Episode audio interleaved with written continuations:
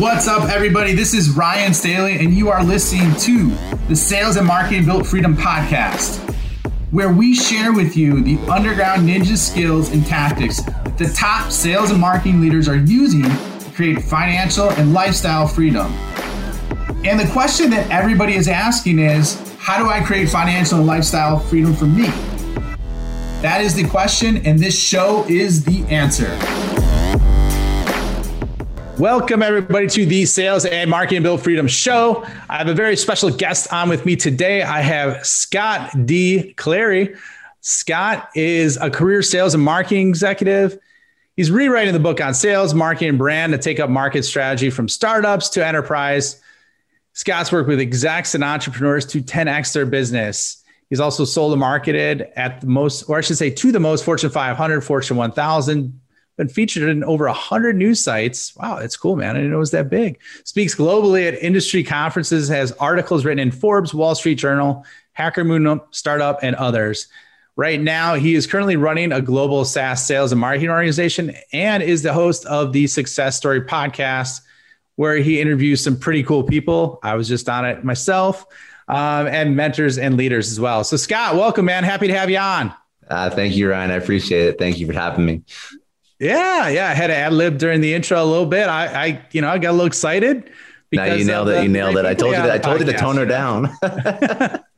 so uh, I know I gave a very, very high level snapshot, but can you give folks your superhero origin story on how you got to become this this media mogul that you are today? yeah, sure. So, um, so you know, we were we were speaking a little bit before, but my background, my family is is not in private industry. They're not in tech. They're very traditional, safe, um, safe jobs. So most of my family's in law enforcement. Um, you know, through to my grandfather, my dad, my uncle. Uh, my mom worked for a university uh, for majority of her career when she wasn't taking care of me and my brother. Um, so, you know, the path for me was police, potentially lawyer. That was the undergrad.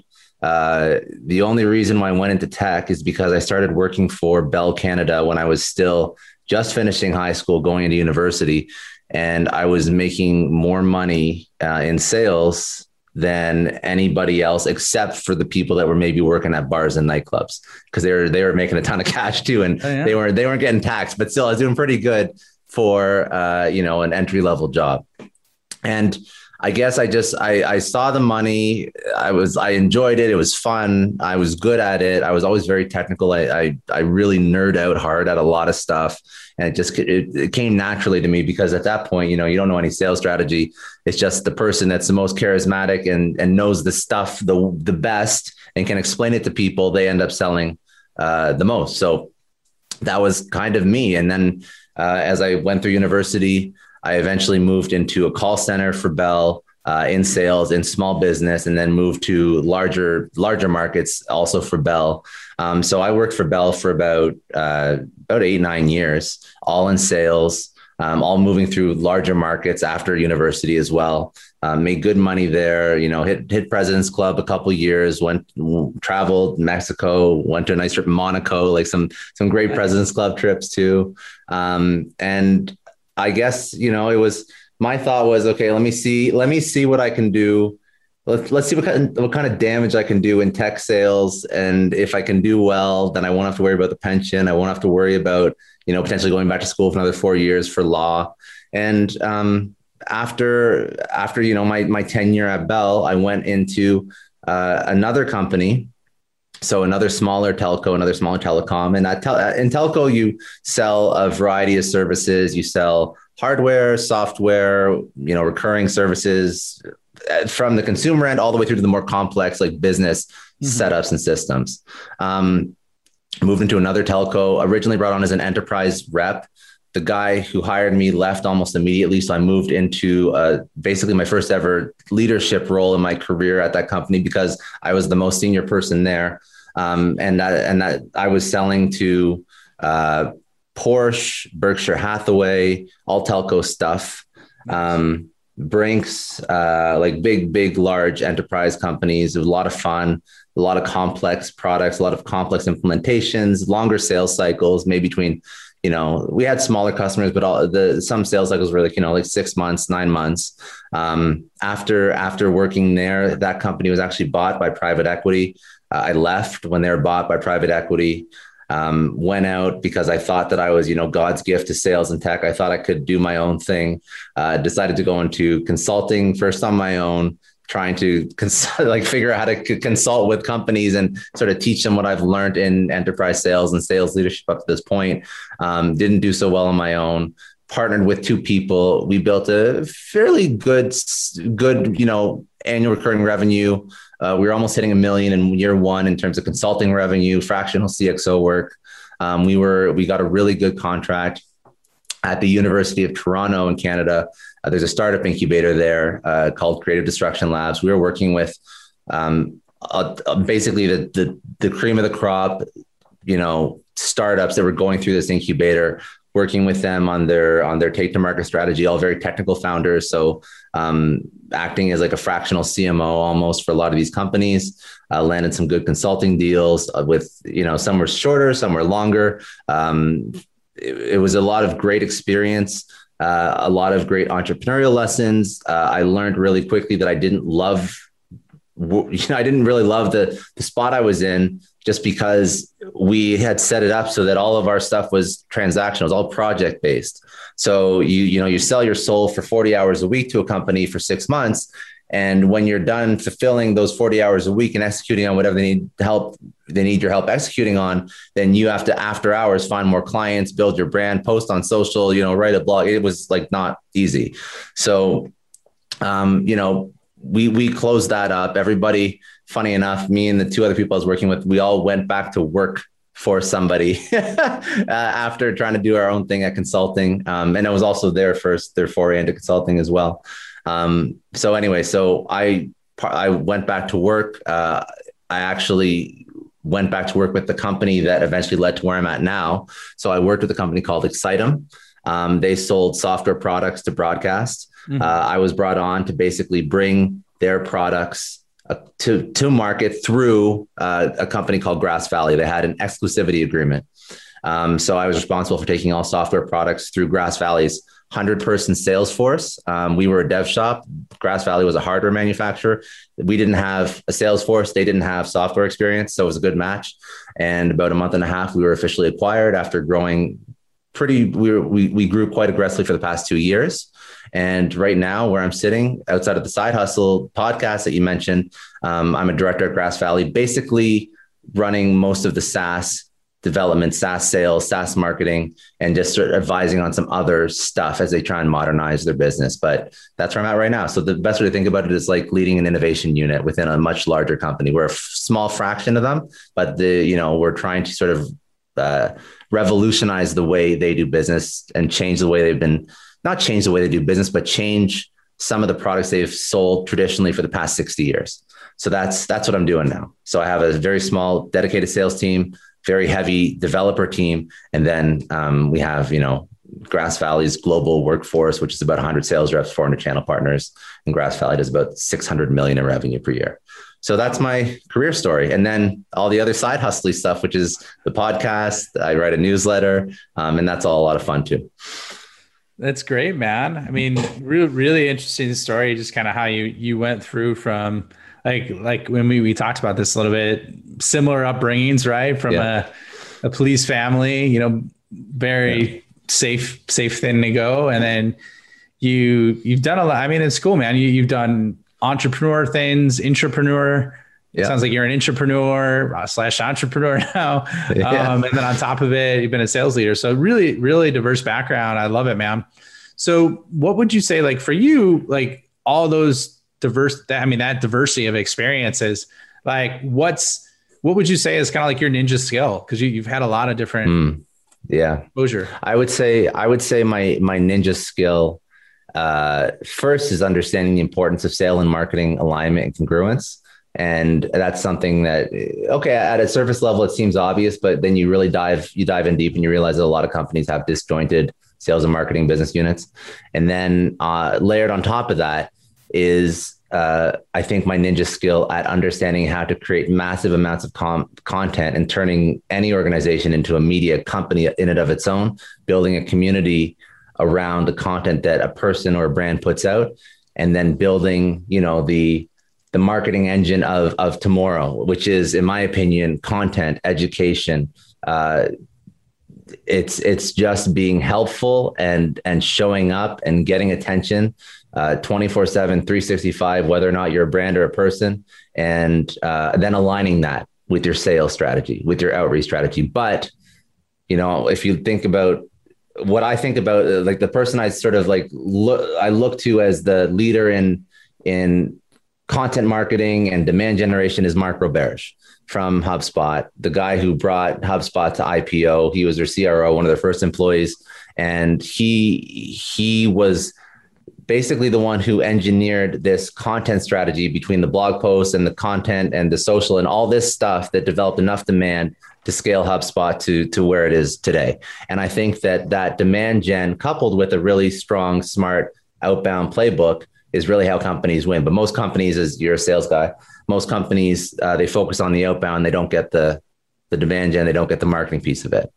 And I have a whole bunch of thoughts on that. But that's sort of like my my ninja skill that I've you know used with my company. I've used with myself for my for my brand. You know, the podcast. That's how you. That's how we ran into each other. Um, so that's sort of my thing. Love it, man. So much fire there. So we are going to dig deep. I'm going to hit you on both of those, man. I'm going to hit cool. you on both the ninja skills. So let's hit they hit the first one on the, the sales and marketing alignment because that is an often discussed topic at the surface level yeah. But I haven't seen it discussed in, in depth uh, substantially in a lot of uh, places, you know? So, so what do you mean by that? Define that. And then let's talk about, you know, how you would kind of implement a strategy and execution process to make that a reality.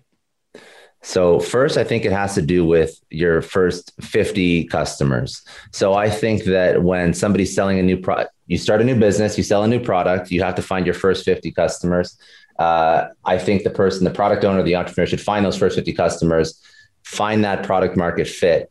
And then after they found that product market fit, build out a customer profile, build out a buyer persona, and then give that to a marketer or somebody that can develop demand against that uh, customer profile or buyer persona. And then that's when you have your leads coming in. Mm-hmm. Now that's the first step. So you have marketing define your ICP and your buyer persona. It's not coming from the sales side yet. So now you have your demand gen coming, you have your leads coming in, you have your profiles. Now you have a sales leader that's going to understand those profiles. They're going to understand they have leads coming in. They're going to build an outbound sequence that matches the ICP and the BP that your marketing is already bought into and is already is already marketing to. So now that you have your marketing collateral being targeted against this ICP and this buyer persona, then you have your outbound sales messaging, your emails that are going out, your LinkedIn messages. Obviously, you're targeting the same ICP buyer persona. The marketing collateral that you're putting out, you have your ICP, your buyer persona. Let's. I don't want to go into a huge thing about what those are, but you know, your customer profile. Say you're selling to uh, ad tech companies and you're selling to a CMO and an ad tech company. Okay, so you have your ICP, your buyer persona and I know that CMOs are usually struggling with, you know, XYZ business pain points. So now those XYZ business pain points should drive the majority of the marketing collateral that you're putting out. You're answering the questions that that that that persona is asking, that that persona is searching for.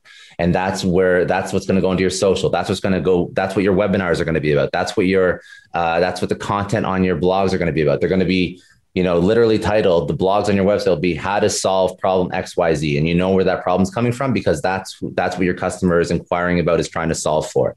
So that's your marketing tied to your personas. And then your sales is doing the same thing. So your sales is using a personalized outbound but at the end of the day they still understand that they should be targeting those same profiles and solving for the pain that marketing is advertising for so when they get into the discussions, because now you have that alignment, you have people talking. So the pain that marketing is advertising to is the same pain that sales reps are discussing on the phone, on their discovery, on those demo calls. So you don't have, this is just one way. Of course, there's multiple things that marketing and sales do all the time that they have to have alignment on, but just having similar discussions in both business units so that when let's use that example. Ad tech CMO does research on a company, and they they find my company's website because I wrote a great blog post and the keywords are right, and they stumbled upon my company's website. They do a little bit of research, and they like what they're seeing. They see the products, see the features.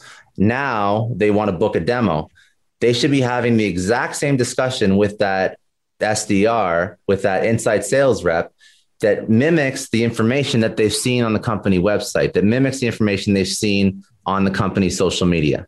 So you have if you if you create the personas if both departments are congruent on the creation of the personas then the messaging going out in, in the marketing and the sales units will be congruent will be aligned. And that's when you have the best possible customer experience. Um, so that's one really easy way. And then it's not a con it's not like a set it and forget it so after you have that initial alignment, you have your marketing exec and your sales exec constantly feeding information to each other. So you're constantly updating that persona. You're constantly bringing feedback. Your VP marketing is listening to your ISR or your SDR's calls.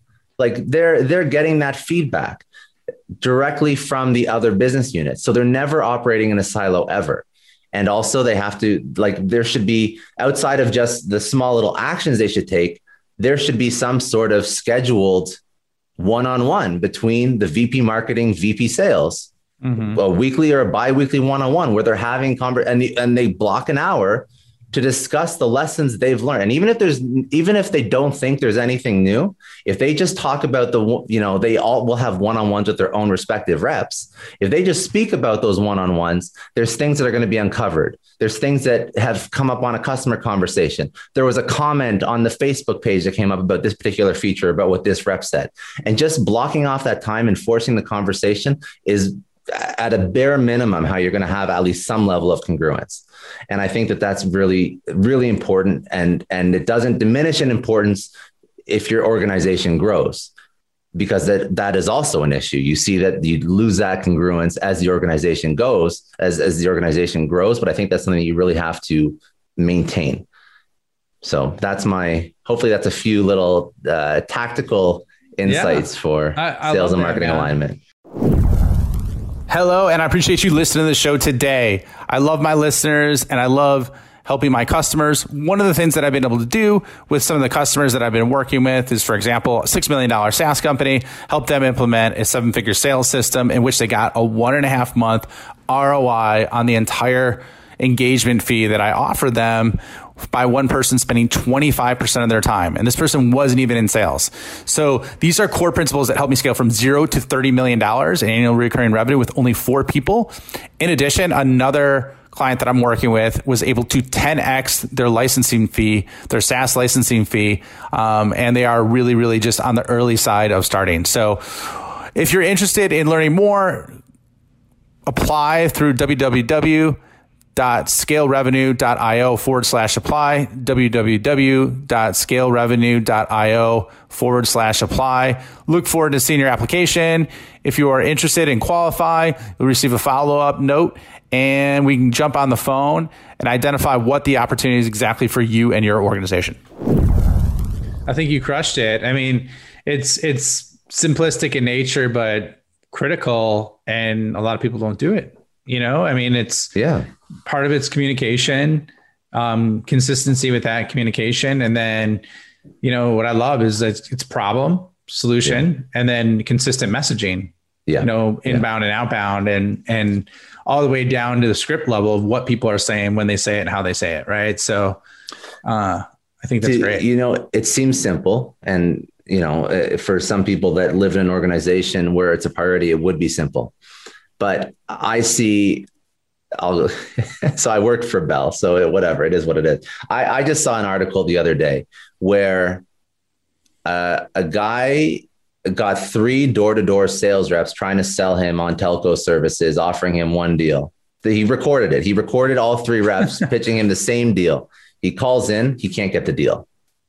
Like that's the stuff that kills a trust with a with a company with a with a customer excuse me that kills any sort of credibility that your organization has so if a company the size of bell it's fortune you know fortune 500 if i'm not mistaken uh, bare minimum fortune 1000 uh, they're not doing it then i can guarantee a lot of other large and small organizations are not doing it so oh, yeah.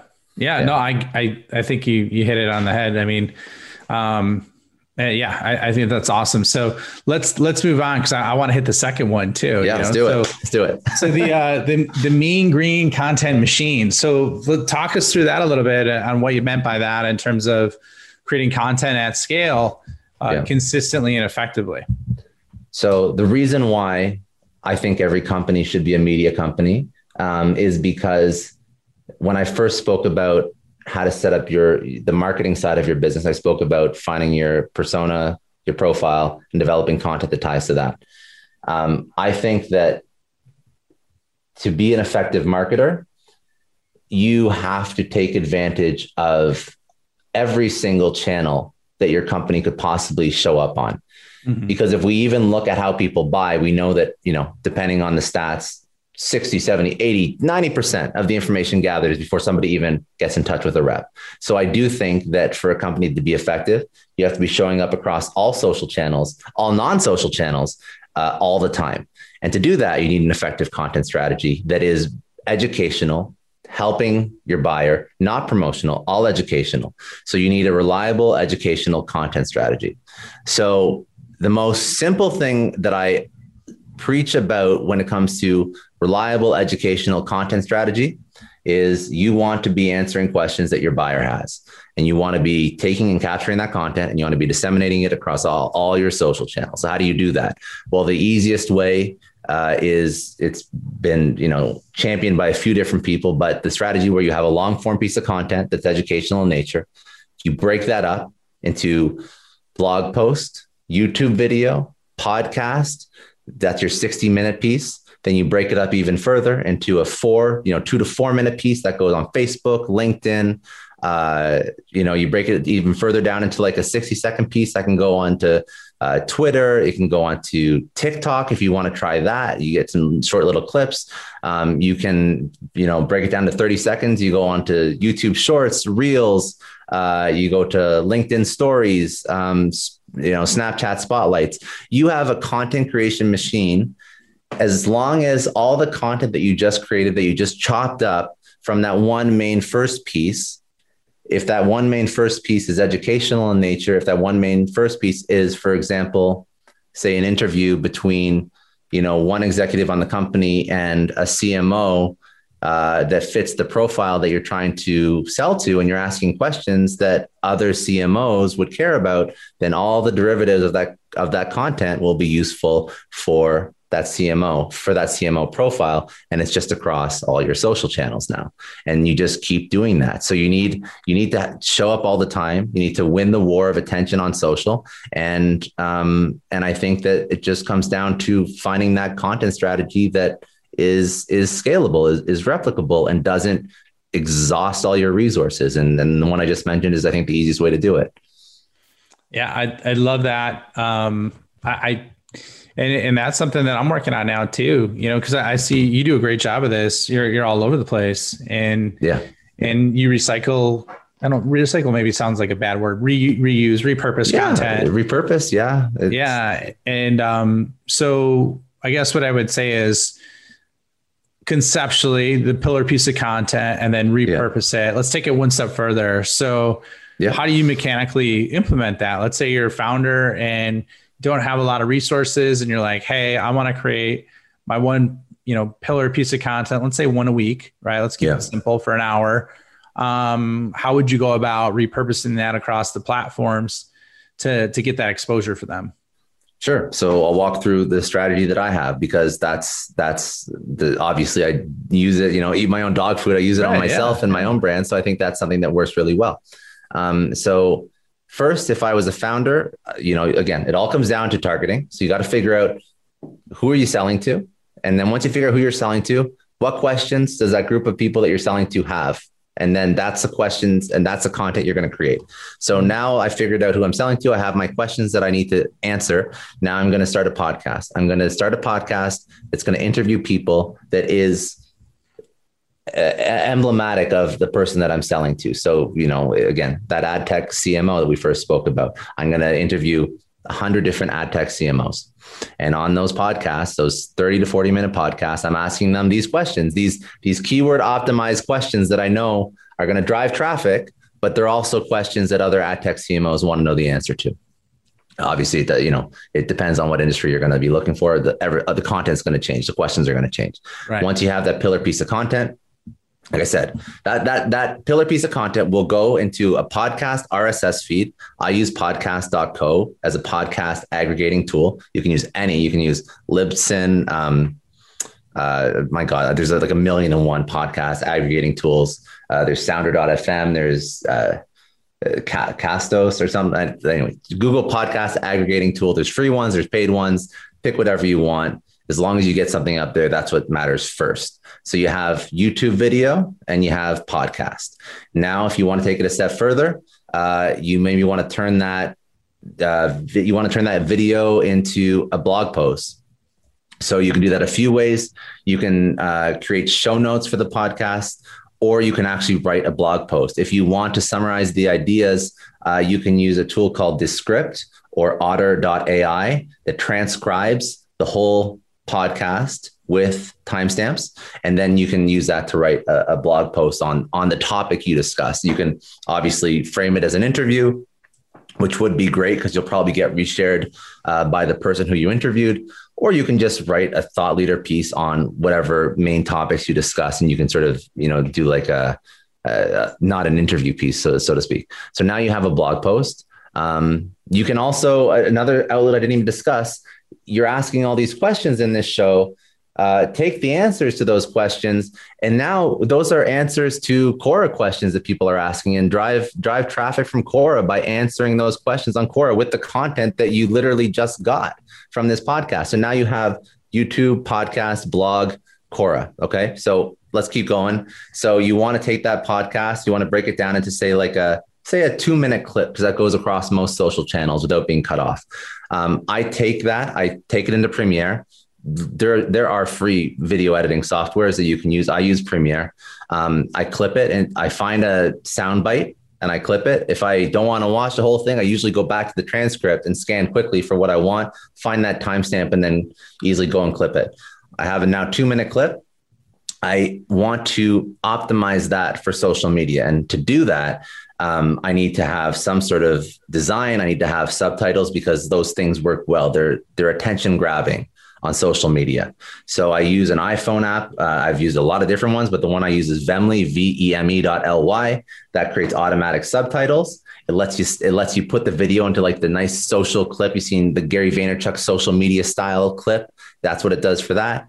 Um, and then I also create a header in Canva because you can actually create a header in in Vemly, but I like the I like the ability to create a little bit more of a I don't know an artistic header in Canva. Download that, bring it into Vemly, and then you go to my social. You, any of my posts on my Instagram, that's the process that I've used to create them. Um, and then you can create, you know, the the the square social post. You can create the uh, 1080 by 1920 like Instagram TV social post if they're over 60 seconds. Um, I export that. It takes me, you know, between after you down after you record this, you know, the 40 minute show. I would say it takes me about 30 minutes to create. I don't know, five to 10 different social pieces wow. from that podcast because I have I've done it like a lot because I get I but it's like now it's you know it's like muscle memory at this point. But like it really you have your process you have your tools you're just like download cut export upload you know automatic subtitles go into Canva. I have my template in Canva. I download the the title I and bring it in. Like it's really not that long to do it. And then I have you know that that 2 minute piece would be LinkedIn Facebook Instagram um you could upload it to YouTube as a podcast clip. Um, and then you do you would do the same thing uh, sub 60 seconds or sub 30 seconds if you want to hit Instagram Reels, if you want to hit TikTok, if you want to hit YouTube Shorts, LinkedIn Stories, uh, and then uh, Snapchat uh, Spotlight. So it's just about breaking it down. And, and once you really, once you're comfortable quickly breaking it down and you have your, your workflow in place and your process in place, uh, you can easily create this incredible content again that stemmed from that one 40 minute piece that is answering questions that your buyer absolutely cares about. And you just you that's your social content. It's not a stupid quote. It's not like uh, you know it's not it's it's not like you're posting about your product, which uh, whenever I market anything, it's like 90%, 95% of your marketing should be educational, like maybe 5% can be promotional or product oriented because no one really cares about your product. Like if they cared about your product, they'd already be your customer. Marketing is not about converting people that are already your customer. Maybe you want to sell them a little bit more. Maybe you want to, re, you know, reaffirm the people that have already bought from you. But realistically, for marketing, you want to bring in new people that haven't ever heard about you, haven't ever heard about your product, especially if you don't have brand recognition. So be educational, be helpful. And that's how you do it. Love that, man. So write that down if you didn't, or look at the show notes because in the show notes we got that with uh we'll have all the links of the yeah the uh, of, of what Scott mentioned different tools so uh, write that down you know the sales and marketing alignment the content machine the Scott Clary content machine strategy, if you will, which is priceless. So I, I think that's beautiful, man. And you absolutely crushed it. One of the things that you said that that I was thinking as you it jumped out at me is the optimized keyword questions. And I think you said words that that your customers are looking for. Do you use a tool like Ask the Public or something like I that? I do use Ask the Public. I do use Ask the Public. Yeah, yeah, I actually do. No way. Okay. yeah, yeah. That, so, that's something I've heard about, but I haven't dug into a lot. So you like that tool to kind of get the questions that your customers are looking for. Yeah, so it's a super simple tool. So go to askthepublic.com. You just type in a keyword, and it'll show you the top searched queries for that keyword. And those can be the questions you ask on your podcast. Like obviously you have to like massage them a little bit, but I mean like you know what people are looking for. So it's the same. It's like any anybody who's a marketer who's listening to this, it'll resonate because that's how you write blog posts. Like that's how you title a blog post. You want to title the blog post in line with a query that somebody's looking for, a high search volume query, because that's how you're going to drive traffic. Google will look for keywords in your post, of course, as other elements to SEO. But if you have a title that isn't searched Google's not going to point people towards your article. So that's that's half of SEO. But th- that's the thing. Like, there's SEO across your social media. There's SEO. Google is uh, YouTube is the second largest search engine. So if you notice that even when I upload my podcast clips, I break down. So I have a now I have a, a, video editor. I used to do it all myself, but now I have a video editor, and he breaks down my podcast into every single question that I ask the guest and I upload every single clip titled with the question, literally the question that I'm asking. So every single uh, every single little small clip that I upload to YouTube is, you know, how do you do this? Or how do you do, or how do you build this? Or how did you, or, or what's a good piece of advice for entrepreneurs? Or how did you grow, you know, this business? Or just very question oriented titles because not all of them are going to hit. But if you phrase it as a question, that's how Google usually directs people to content. So that's always a good idea. Brilliant, man. I love it. Uh, which so which which platform? Let's say for, uh, I guess uh, I'll just ask generically. I mean, what platform do you see the most success with in deploying that strategy in terms of the most feedback, uh, growth, business opportunities? Let's start with business opportunities. Let's go straight mm. to revenue, man. What do, what do you think are the best for for creating revenue from from that strategy? I think LinkedIn. I think LinkedIn because all your buyers are there, targeting's there. Um, if you can build a good brand on LinkedIn, you have first degree access to every decision maker.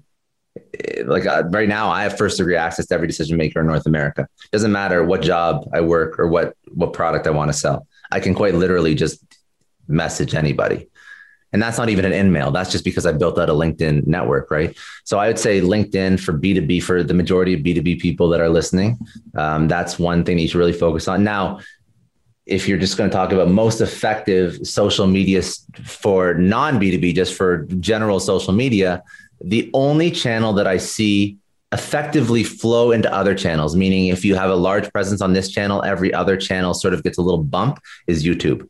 I don't know why that is but I do not see LinkedIn audiences carrying to Twitter. I don't see Facebook audiences carrying to YouTube. I don't see Instagram uh, and vice, you know, and so on and so forth.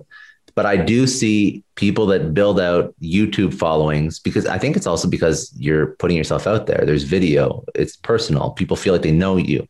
They'll go and find your other social channels. You can find somebody that has a million Twitter followers and nothing on any other social. But if you do find somebody that has a million YouTube ch- uh, followers, you will see a significant following on all their other social channels.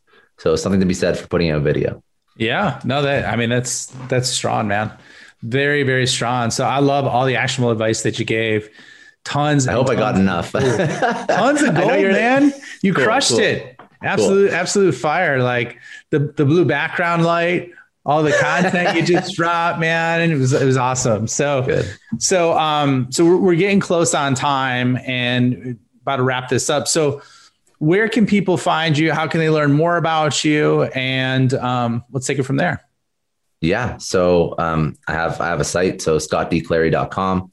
Uh, all my social is at Scott D. Clary, and the podcast is successstorypodcast.com which is a great, great podcast. And keep doing what you're doing, it. man. You're doing a lot of uh, a lot of amazing work. You do awesome job of of creating content.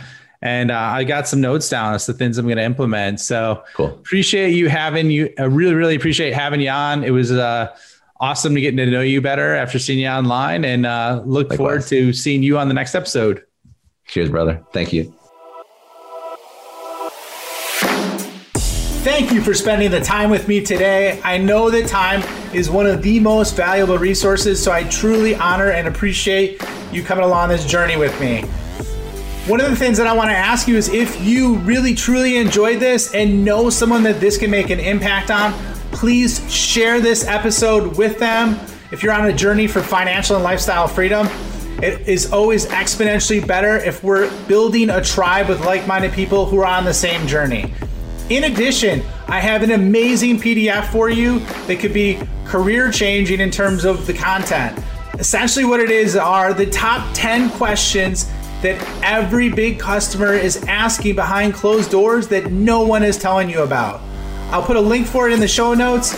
So check it out. It's my free gift for you for being a part of this launch and being a part of this journey with me. And I hope to see you soon.